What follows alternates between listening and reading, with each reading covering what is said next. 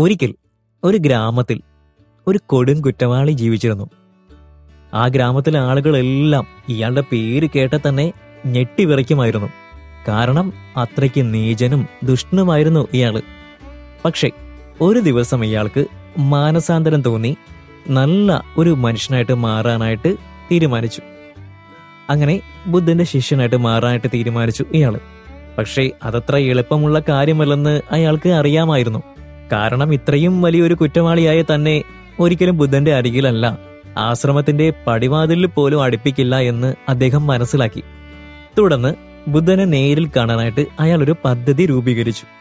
അതിനായി അയാൾ ബുദ്ധന്റെ ആശ്രമത്തിന്റെ പിന്നിലെ മതിൽ ചാടിയിട്ട് ആരുടെയും കണ്ണിൽപ്പെടാതെ ബുദ്ധന്റെ അരികിലേക്ക് ഓടിയെത്താനാണ് തീരുമാനിച്ചിരുന്നത്.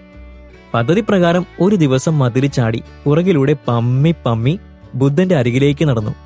എന്നാൽ നിർഭാഗ്യവശാൽ ബുദ്ധന്റെ ശിഷ്യന്മാർ അയാളെ കൈയോടെ പിടികൂടി ചോദ്യം ചെയ്തു. അയാൾ ശിഷ്യന്മാരോട് പറഞ്ഞു ഞാൻ നേരിൽ വന്നാൽ നിങ്ങൾ ആരും എന്നെ ഇതിലേക്ക് കടക്കാൻ അനുവദിക്കില്ല എന്ന് എനിക്ക് അറിയാമായിരുന്നു ഞാൻ എന്റെ ദുഷ്ടപ്രവൃത്തിയെല്ലാം അവസാനിപ്പിച്ച് ബുദ്ധന്റെ ശിഷ്യനാകാൻ ആഗ്രഹിക്കുകയാണ്. പക്ഷെ ഇതൊക്കെ ഞാൻ പറഞ്ഞാൽ നിങ്ങളൊന്നും വിശ്വസിക്കില്ലല്ലോ. അതുകൊണ്ടാണ് ഞാൻ മതിൽ ചാടിയതെന്ന് അയാൾ പറഞ്ഞു. പക്ഷെ ബുദ്ധന്റെ ശിഷ്യന്മാർക്ക് ആ കുറ്റവാളി പറഞ്ഞു ഒന്നും വിശ്വസിക്കാനായില്ല. ഇത്രയും വലിയൊരു കുറ്റവാളി ബുദ്ധന്റെ ശിഷ്യനാകാൻ ആഗ്രഹിക്കുന്നെന്നോ? തികച്ചും അസംഭവ്യമായ ഒരു കാര്യം തന്നെ.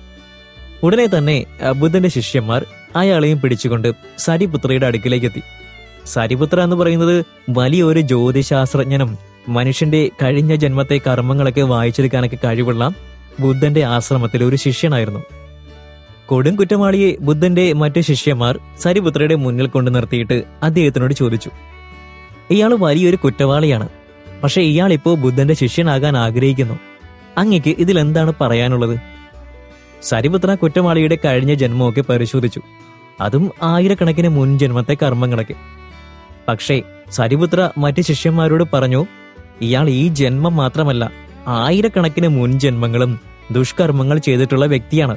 ഇയാൾ ഒരു കാരണവശാലും ബുദ്ധന്റെ ശിഷ്യനാകാൻ യോഗ്യനല്ല. ഇത് കേട്ട ഉടൻ തന്നെ ബുദ്ധന്റെ മറ്റു ശിഷ്യന്മാർ ആ കുറ്റവാളിയെ പിടിച്ച് പുറത്താക്കി. ഇതോടെ തനിക്ക് ഒരിക്കലും ബുദ്ധന്റെ ശിഷ്യനാകാൻ കഴിയില്ലെന്നും തന്റെ ജീവിതം മാറ്റാൻ കഴിയില്ലെന്നും അയാൾ ഉറപ്പിച്ചു. ഇതോടെ മനസ്സു നൊന്ത ആ കുറ്റവാളി സ്വയം മതിലിൽ തലയിടിച്ച് സ്വയം ജീവൻ ത്യജിക്കാൻ തുനിഞ്ഞു. പക്ഷേ ആ സമയത്തായിരുന്നു ബുദ്ധൻ ഭിക്ഷയ്ക്ക് ശേഷം ആശ്രമത്തിലേക്ക് വന്നുകൊണ്ടിരുന്നത്. ശ്രീ ബുദ്ധൻ അയാളോട് ചോദിച്ചു എന്താണ് താങ്കളുടെ പ്രശ്നം? അയാൾ ബുദ്ധനോട് പറഞ്ഞു ഞാൻ അങ്ങയുടെ ശിഷ്യനാകാൻ ആഗ്രഹിക്കുന്നു. അതിനുവേണ്ടി പിന്മതിൽ ചാടി അങ്ങയെ കാണാൻ എത്തിയതായിരുന്നു. പക്ഷേ അങ്ങയുടെ ശിഷ്യന്മാർ എന്നെ പിടിച്ചു പുറത്താക്കി. ബുദ്ധൻ അയാളെയും കൂട്ടി ആശ്രമത്തിനകത്തേക്ക് നടന്നു നീങ്ങി. കുറച്ച് ദിവസങ്ങൾക്ക് ശേഷം അയാൾ ബുദ്ധന്റെ ശിഷ്യനാകാനായി ആശ്രമത്തിലേക്ക് തിരിച്ചെത്തി. ഇത് കണ്ട് എല്ലാവരും അമ്പരന്നു. ശിഷ്യന്മാരിലെ മുഖ്യനായിട്ടുള്ള സരിപുത്ര ബുദ്ധനോട് ചോദിച്ചു ഇയാൾ ആയിരക്കണക്കിന് വർഷങ്ങളുടെ നിഗൂഢതകളുണ്ട് ഇയാൾക്ക്. അതുപോലെ ഇയാൾ ഒരു കൊടും പാപിയാണ്. എങ്ങനെയാണ് ഇയാൾക്ക് അങ്ങയുടെ ശിഷ്യനാകാൻ കഴിയുക? പിന്നെ നമ്മൾ എന്തിനാണ് ഈ ആളുകളുടെ ഭൂതകാലമൊക്കെ നോക്കിയത് കൊണ്ടുള്ള പ്രയോജനം? ബുധൻ സൗമ്യനായിട്ട് മറുപടി പറഞ്ഞു നിങ്ങൾ ഇവന്റെ ഭൂതകാലത്തിലേക്കാണ് നോക്കിയത്. എന്നാൽ നിങ്ങൾ ഇവന്റെ ഭാവിയിലേക്ക് നോക്കാൻ ശ്രമിച്ചില്ല. ഒരു മനുഷ്യൻ സ്വയം മാറാൻ ആഗ്രഹിച്ചാൽ അയാൾക്ക് ഏത് നിമിഷം വേണമെങ്കിലും അവന് അത് സാധ്യമാണ്. ഇയാൾ ആയിരക്കണക്കിന് ജന്മങ്ങൾ പാവിയായി ജീവിച്ചു. പക്ഷേ ഇയാൾ സ്വയം ഒരു തീരുമാനമെടുത്ത് ഇപ്പോൾ മാറാനായിട്ട് ആഗ്രഹിച്ചിരിക്കുകയാണ്. അതുകൊണ്ട് ഇദ്ദേഹത്തിന്റെ മാറാനുള്ള ഈ തീവ്രമായിട്ടുള്ള ആഗ്രഹം എന്നെന്ന് നിലനിൽക്കുന്നതായിരിക്കും. ഇതുകൊണ്ടാണ് കുറച്ച് ദിവസങ്ങൾ കൊണ്ട് തന്നെ ശിഷ്യനായിട്ട് മാറാനുള്ള തീരുമാനമെടുക്കാനായിട്ട് കഴിഞ്ഞത്. നമ്മളുടെ ജീവിതത്തിലും നമ്മൾ ആളുകളെ എപ്പോഴും അവരുടെ ഭൂതകാലം നോക്കിയിട്ടാണ് വിധിക്കുന്നത്. പക്ഷേ ഭൂതകാലം എന്നത് കഴിഞ്ഞു പോയതാണ് എന്ന് മനസ്സിലാക്കാൻ നമ്മൾ മറന്നു പോവുകയാണ്. അതുപോലെ ഭാവി ഇതുവരെ ആഗതമായിട്ടില്ലെന്നും അതായത് ഒരു കാലത്തിൽ മാത്രമാണ് നമ്മൾ ജീവിക്കുന്നത്. അത് വർത്തമാനകാലമാണ് അതായത് നമ്മളിപ്പോൾ ജീവിക്കുന്ന നിമിഷങ്ങൾ.